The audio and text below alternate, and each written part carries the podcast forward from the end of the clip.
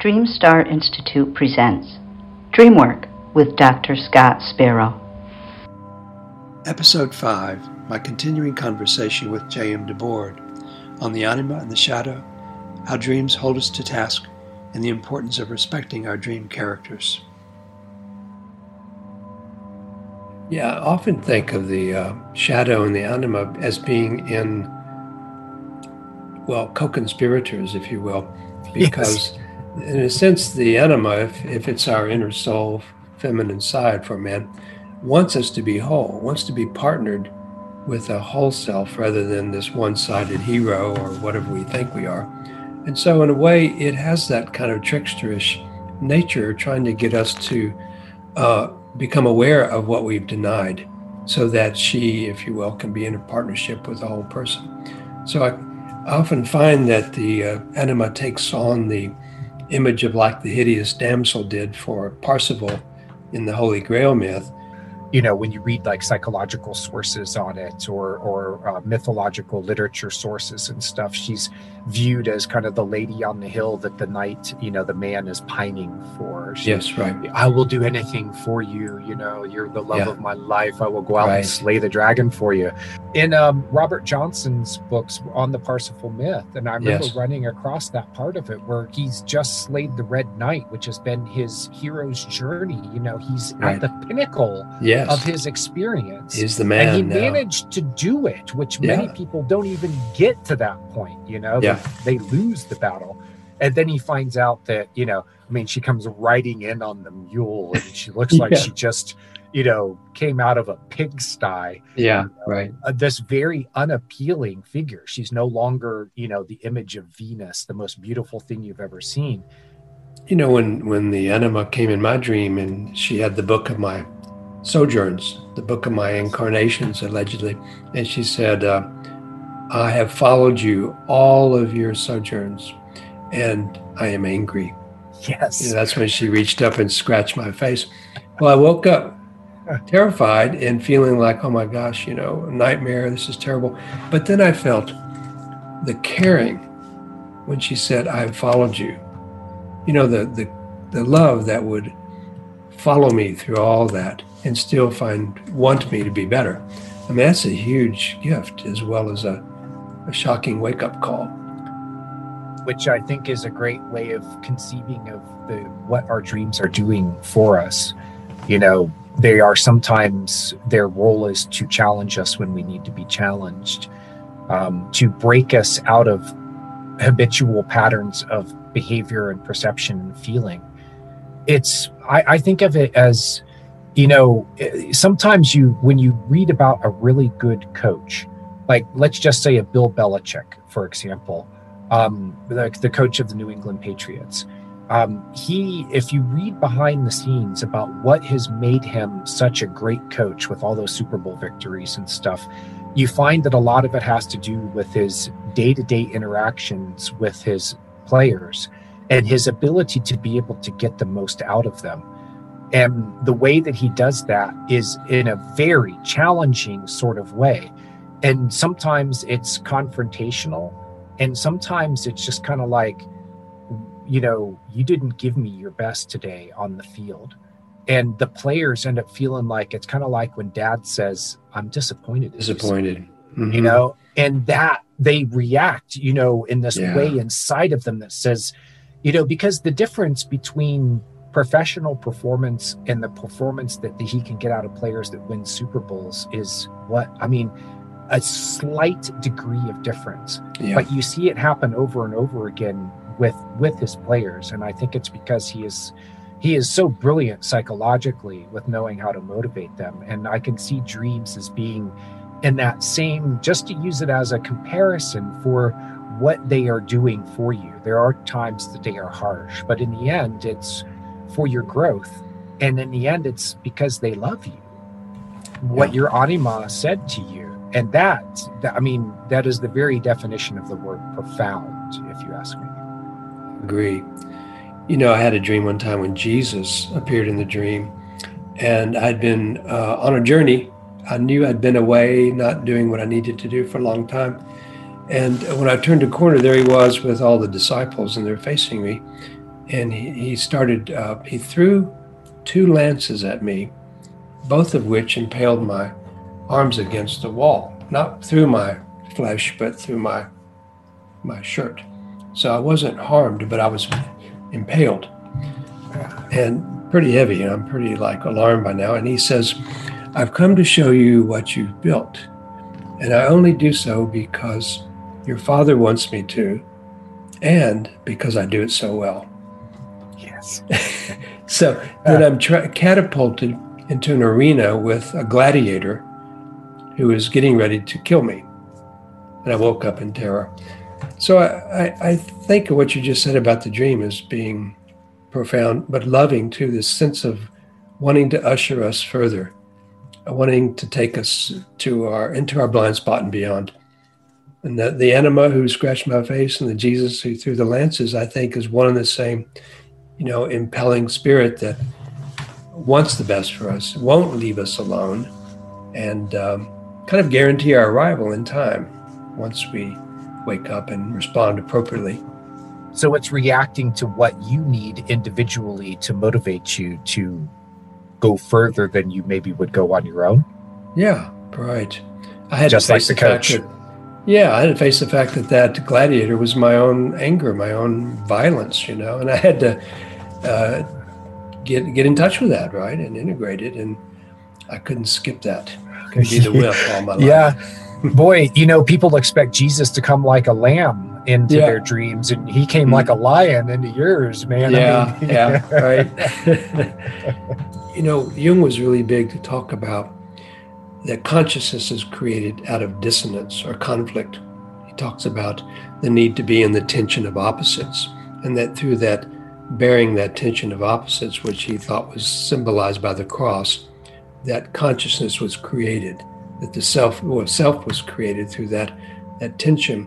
So I think of the dream as starting with dissonance, that there would be no dream unless there's some dissonance that is felt that then coalesces into an encounter with whatever the contrary element is, new, old, unpleasant, pleasant, and that tension is the creative foundry, and the interface of the dream is kind of the palette of that co-creative process. Thinking these things are coming into their dream space to not just teach, but to show them through the experience of the dream that there is more. Yes, and I think we really have to help people with language, because people want to try to figure out what it is, as if they can kind of finally anchor it and define it and bring it into categories that are understandable to them. And unfortunately, that results in kind of a reductionistic, materialistic conclusion. And I think that this idea of simulation or co-creation allows us to see that it's, you know, it's many things at once. It's always in flux. It's real, but it's not ever in any kind of way that we can reduce it into our usual categories of language. I mean, on one hand, we want the dream to tell us whether we dream about Uncle Joe, if that's Uncle Joe, or not, part of myself. And so we go to the other extreme and say, well, everything is part of ourselves. There's nothing outside of ourselves that we dream about. Then we get into almost a solipsistic, self-centered view that nothing but myself is in the dream. So now we've ruled out any kind of real interface with other beings, other times and places, which I think is rather... with each other in a dream space. Exactly, right. So this has been a big... I was going to say this has been a big challenge for me. Oh, it's huge. To accept that there's something from outside of ourselves can come into the dream space, and that it doesn't, every part of the experience of the dream will not fit into the conceptual framework that everything from a dream is a projection of some aspect of ourselves. Right. And when we do that, a lot of people will balk because they say, well, that's dualistic. That's leading into the same thinking that they used to have in the Middle Ages, where we would talk about the succubus coming into your bedroom and having sex with you, or a demon possessing you. Obviously, that's the risk when we start talking about objective entities.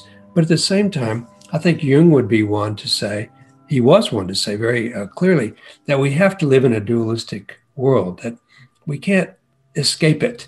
We can't just render it moot by saying, well, everything's one, and walk away from the idea that there's true difference and true objective entities apart from ourselves. And I think that what he's given to me is the idea that we live in a dualistic model. We have to accept the autonomy of our dream characters, at least possibly, in order to grow. That we can't grow simply by rendering them as part of ourselves and dismissing that. That the otherness of the inner self, the otherness of the outer self, other beings, you, me, are part of the growth process.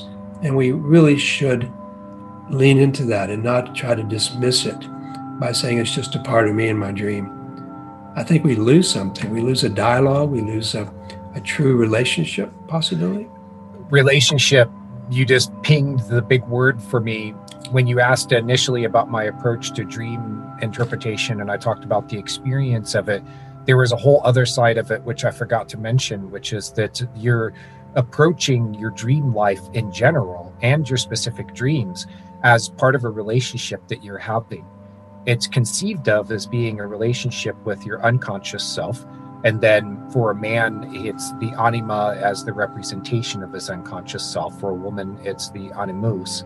But again, we're trying to put something that's a mystery into a conceptual framework. It's that's the best it, isn't words it? That we have to be able to describe something that is a relationship with something that is essentially intangible and dualistic in the sense that it's the other side of the spectrum. Everything in the universe is created from opposites. So if we are one end of the spectrum, and we as human beings in a material form, what is at the other end of the spectrum? Something that is completely the opposite, or mostly the opposite. Mm-hmm. And in our dreams, we're having a relationship with it. So I tell people that, or I advise people who want to go further into their dream life, that they want to think of it as having a relationship with another side of themselves, but it's not necessarily going to present it to them in a form that is most familiar to them, because it's maybe coming from an opposite side that is very unfamiliar to them, and they're going to have to get to know it. But if you approach it as a relationship, then you're going to bring a respect to the process. That it's this is not just something that is a creation out of your own mind. Now I know you're into lucid dreaming, and I'll go off on a tangent a little bit here that relates to this. I have found that there are two very distinct schools of lucid dreaming, and one of them comes from Stephen LaBerge, who is going to say that everything that you experience in the lucid dream environment is a projection of you. And certainly in my experience, most of it appears to be. Mm-hmm. But then there's another side of it, and I'll call it the Robert Wagner side of it, where Robert seems to be open to this idea that things can enter into your dream space that are not of you, and that there is this thing behind the curtain, the dream source, that can be called upon in the dream space, in the lucid dream, to respond to you in a way that you couldn't predict or know consciously. And then there is evidence that this is not you. In some deep sort of way, you could still say that Robert Wagner's school still could conform to Stephen LaBerge's school, because what is being created in the dream space that appears to be from outside of you is actually just being created from some deep inner part of you that you don't understand. Mm-hmm. But then there's times when these things will happen synchronistically, so that you will start seeing things happen in your outer world that was related to what happened in the dream space itself. In other words, physical material reality is responding to what happened in the dream space, which says that whatever the dream source is in the dream, whatever that source is, that you appear to be connecting with as sort of this creative spiritual force, is also a force that exists in the world. So that tells you what? It doesn't exist solely inside of you. Right. You know, I asked the question, why do you need to believe it's all you? What are you protecting yourself from by believing that? But the same question can be asked of somebody who believes that there are true entities coming in. What is served by that? Obviously, there's an error avoided when LaBerge says they're all parts of ourselves. There's some error that is similar to avoiding the medieval notion that, you know, the devil made me do it, these demons out there are coming into my dream. Yeah. Superstition, right? We avoid that by saying it's all within the soul. But then we become very, I don't know, egocentric, I think, by assuming that. What if we're wrong? What if we're wrong by treating a dream image as it's a part of me when it's really not? Yeah. What's wrong with just treating it respectfully and not knowing?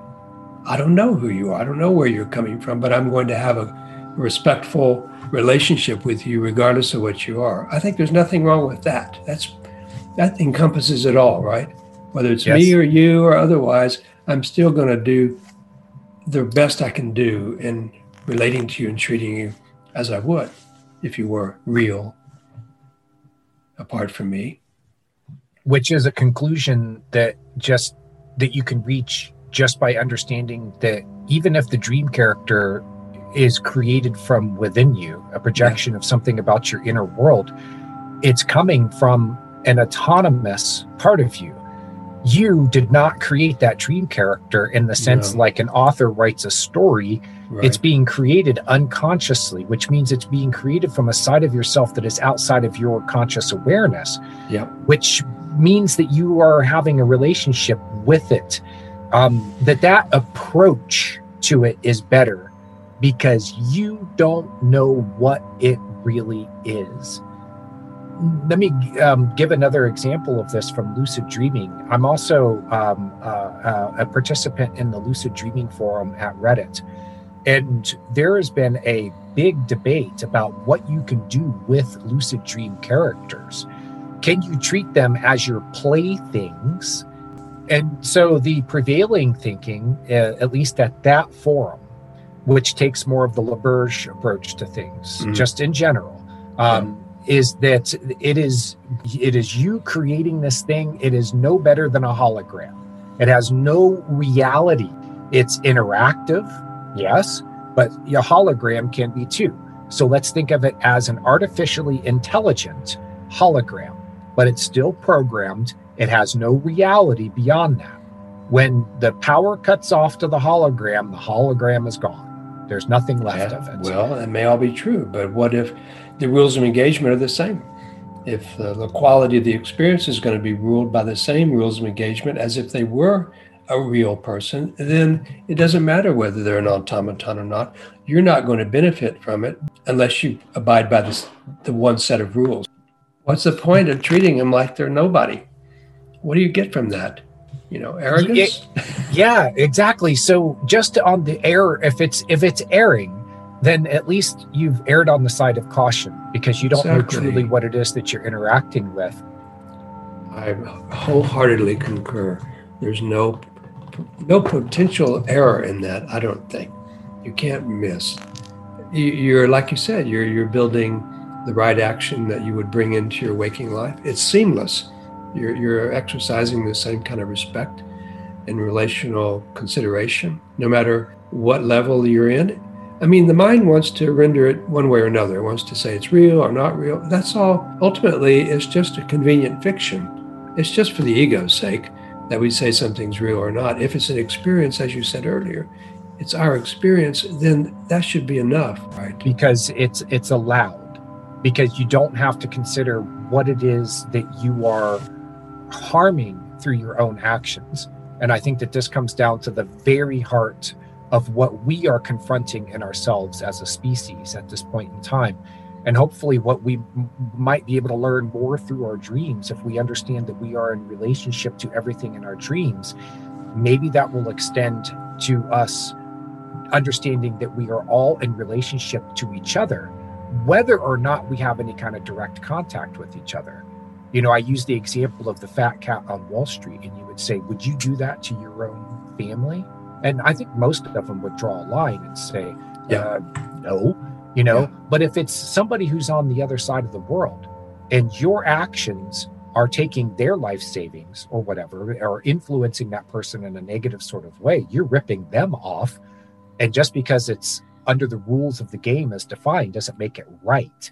You know, they can do that to something that is kept at a distance from them, and they don't exactly have to consider the personal consequences of it. And so in the same sort of way, we're having a reckoning within ourselves, and maybe that's where it has to begin. I agree. You know, one thing I've found about dreams is they are self-correcting. You know, the dialogue between whether you should be able to do what you want to in your dream state or exercise kind of waking state ethics. I mean, what if a person acts out and, you know, destroys the horse or has sex with every woman he sees? You know, that raises a sense of alarm perhaps when you hear about it. But when I see the actual course of action over time, I see that people are getting almost immediate feedback. The dream has a way of being corrective. So if you, like one time, I thought I was going to be a channel of healing in a dream. So I walked up to a woman and put my hands on her shoulder and started praying. Well, she turned around. She didn't slap me, but she turned around and gave me a look like, what the hell?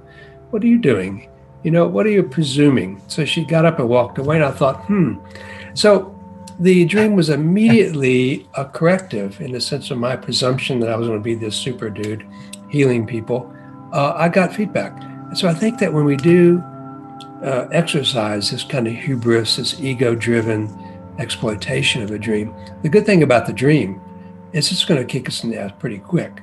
I mean, when we abuse somebody across the world because we exploit them for their labor or whatever we're doing at a distance and we don't feel or take responsibility, the dream is much more, an immediate taskmaster because we can't get away from it, you know?